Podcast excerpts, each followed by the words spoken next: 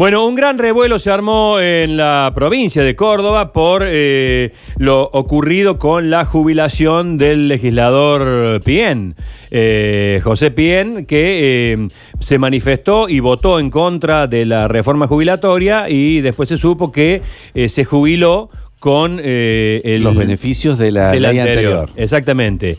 Eh, hay una polémica en torno a lo mismo, hay quienes plantean que la situación este, no es ilegal, pero que es una falta de ética, a tal punto de que, eh, según me ha llegado la información, de que la oposición pediría el apartamiento, o podría pedir el apartamiento de PM del cuerpo legislativo. Estamos en línea con el legislador Marcelo Cosar. Marcelo, buen día, ¿cómo estás?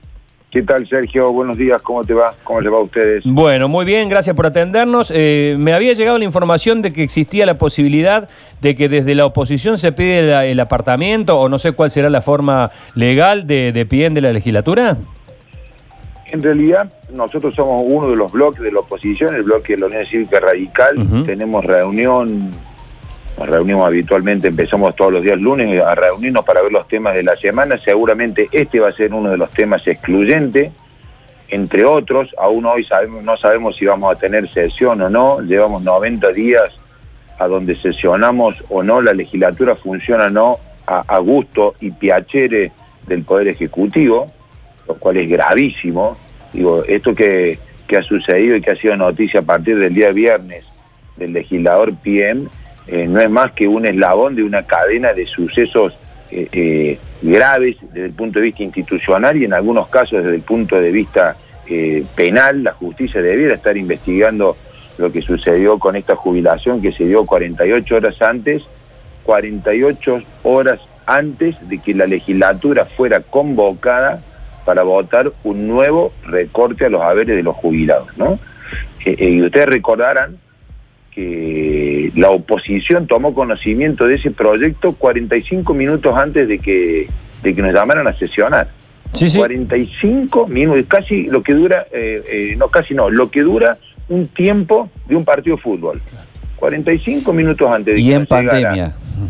En pandemia, y con todos los jubilados, con todos los adultos mayores, cumpliendo acabadamente eh, la cuarentena y el aislamiento social. Es decir, ese proyecto que nosotros nos enteramos, primero que se iba a enviar al, recinto por los medios.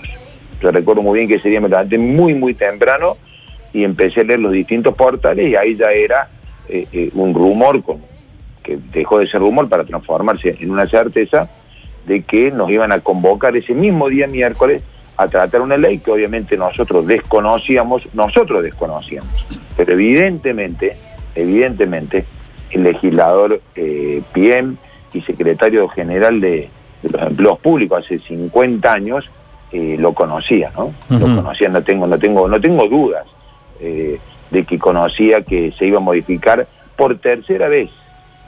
Pero vos fíjate que, digo, ¿por qué indignante? ¿Por qué es repulsivo esto? ¿Por qué éticamente eh, eh, y, judicialmente esto es reprochable. Primero, no es casualidad que la provincia de Córdoba, que, gobierna eh, Hacemos por Córdoba, Unión por Córdoba, antes el peronismo hace 20 años, no tenga una ley de ética pública.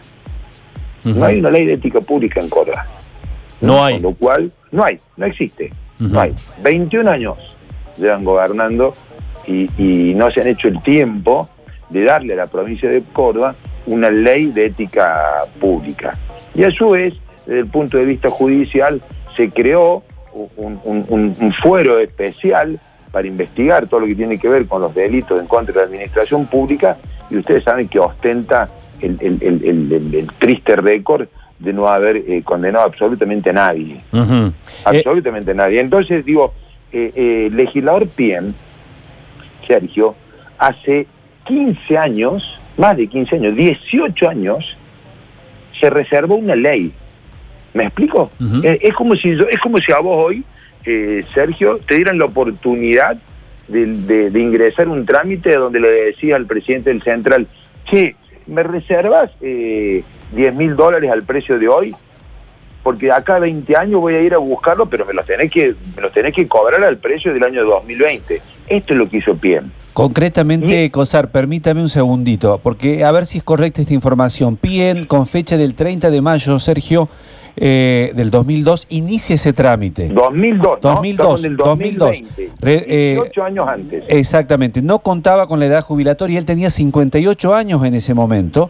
Con este trámite logra preservar su derecho con la legislación anterior, la ley provincial que era la 8024, y escaparle al proceso de armonización que inició de la SOTA con la Nación con fecha 30 de diciembre del 2002. Bueno, lo que entre otras cosas subió la edad jubilatoria después del 66. Pero pero para que no nos para que no, no nos tardamos porque después es difícil volver. Eh, Pien es un militante, militante eh, y dirigente confeso del peronismo, ¿no? Digo, este, no lo hace ni mejor ni peor eso.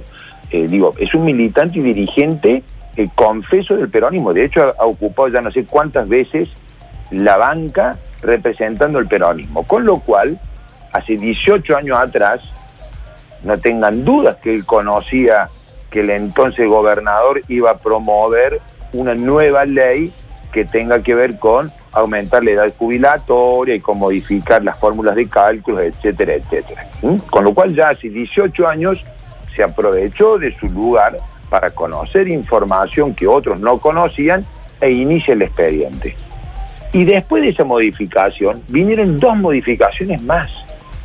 Todas significaron ajustar, todas significaron eh, eh, avanzar sobre derechos que tenían los jubilados, los jubilados del momento y los jubilados del futuro. Y este hombre se había reservado la mejor ley, la mejor forma de jubilar. Si te voy a dar otro dato, nosotros desde que iniciamos el, año legislativo, promovimos en su oportunidad que había que darle una señal en lo que tiene que ver con los haberes de los legisladores. Nosotros nos hemos eh, hecho una reducción, los legisladores de Córdoba, de todos los, colores políticos, a partir del mes de abril, del 45% de nuestros haberes. ¿Y saben con qué jubilación, con qué haber se jubiló bien? Con el de marzo. Claro. Entonces, entonces eso, digo, pero eso, pero eso es, éticamente creo que a nadie, nadie, nadie, nadie, nadie, nadie, eh, de, cualquier edad, de cualquier signo político, no, eh, apolítico, creo que nadie puede dejar de, entender que es una barbaridad, que éticamente es absolutamente reprochable. Lo que yo creo que también tiene que actuar la justicia acá. Tanto por el que se benefició e investigar quiénes fueron los que posibilitaron que 48 horas antes de avanzar sobre los derechos de los jubilados, este señor se pueda jubilar con una jubilación de privilegio. Alguien lo facilitó. Uno, dos, tres, cuatro, cinco, diez funcionarios. ¿Cuántos funcionarios son? Como entre otras cosas no tenemos una ley de acceso a información pública en Córdoba, o sea, no solo que no tenemos una ley de ética, sino que tampoco tenemos una ley de acceso a información pública, lamentablemente esa información no podemos tenerla de manera eh, visible como para que hoy nosotros estemos viendo, miren, ¿sabe qué? Fulano, Mengano y Perengano. Son los que a sabiendas de que se cocinaba un proyecto para reducir las jubilaciones, le firman casi de manera expedita eh, una jubilación a, este legislador. Marcelo, eh, concretamente, ¿van a pedir la expulsión de, de Pien? No, yo no me voy a a, precipitar, eh, vamos a estudiar la situación. Pero, pero ojo con poner solamente el foco en el que se benefició, ¿no? Ojo, no cometamos el error de que muchas veces nos, nos, nos ponen una zanahoria para que nosotros nos vayamos para un lado y en realidad el problema está en otro. Nosotros vamos a poner el, el foco en el legislador que se aprovechó de su situación, que se aprovechó de su cargo, que se aprovechó de contar con información privilegiada para beneficiarse y vamos a poner el foco en aquellas personas, en aquellos funcionarios que posibilitaron este beneficio excesivo fruto de contar con información que evidentemente el resto de los, de los ciudadanos no contaban y que la oposición ni hablar. Nosotros no tenemos 45 minutos antes. Claro. Ahí eh, vamos a poner el foco, ¿no? Cosar, le hago una pregunta, porque estamos hablando aquí de información calificada a la que solamente algunos privilegiados pueden acceder.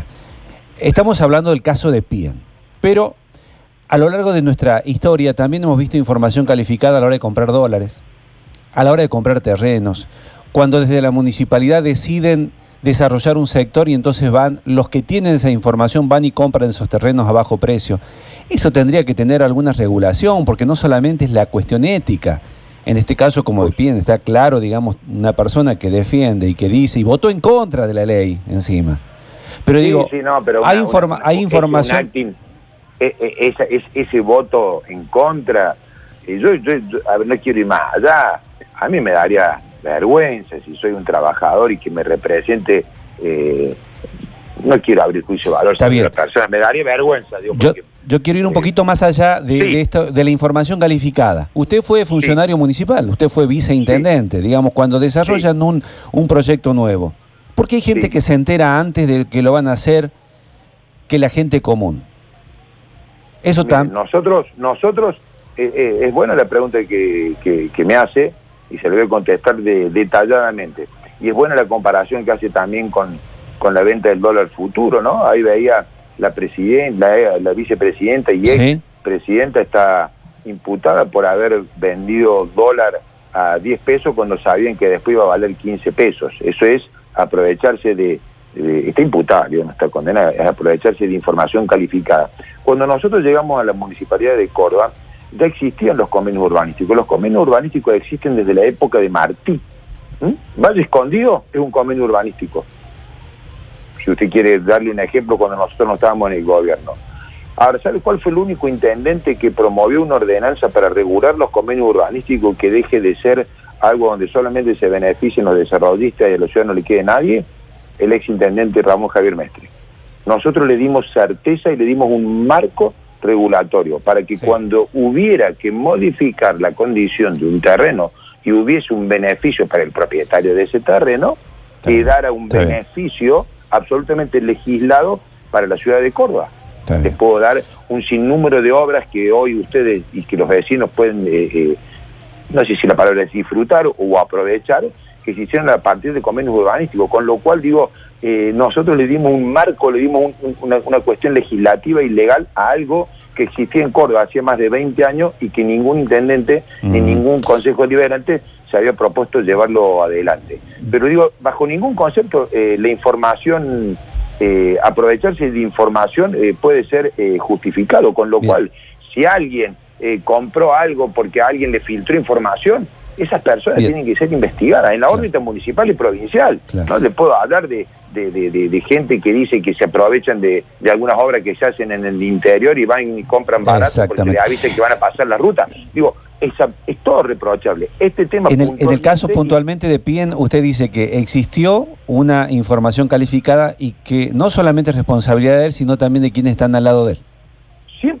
Digo, yo digo, a ver, si 40, pero digo, nosotros no podemos ser eh, inocentes y, creer, 48, les estoy hablando que 48 horas antes, es decir, nosotros un miércoles. Claro, el tema creen que el proyecto, el proyecto que se votó en la legislatura, el proyecto que se votó en la legislatura, que nosotros nos enteramos el, miércoles, el miércoles a las 12 y media nos llegó el proyecto, a la 1 y cuarto nos llamaban la sesión, que recién los pudimos ver ahí, de 32 hojas piense jubiló 48 horas antes. No está bien, pero digo, Sergio les preguntaba recién si lo van a pedirles, ¿qué van a pedir, digamos? Pues, o sea, nos quedamos con la bronca. Déjeme que me junte, déjeme, no, déjeme que me junte con el con el bloque, soy uno de los cinco legisladores de la Unión Cívica Radical, seguramente vamos a hablar también con los legisladores eh, de los otros bloques que componemos la oposición, no vamos a hacer eh, cuestiones eh, rimbombantes, lo que vamos a pedir es lo que corresponda por lo pronto le voy anticipando. No tengan dudas que la conducta del legislador Pien y de aquellos funcionarios que le facilitaron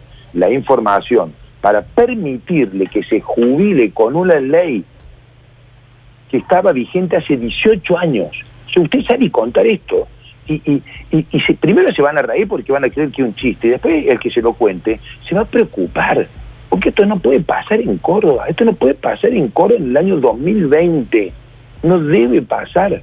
¿Y saben por qué pasa? Porque la justicia no está actuando como tiene que actuar.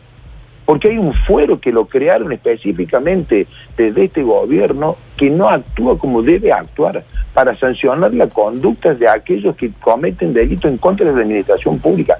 Por lo menos hay que investigarlo. Y tenemos que tener una ley de ética. Yo no sé con qué cara este hombre piensa volver a la legislatura el día que se digne las autoridades de la legislatura a volver a abrir el Parlamento. Hace 90 días que estamos pidiendo sesionar para temas que no sean pura y exclusivamente los que pide el gobernador.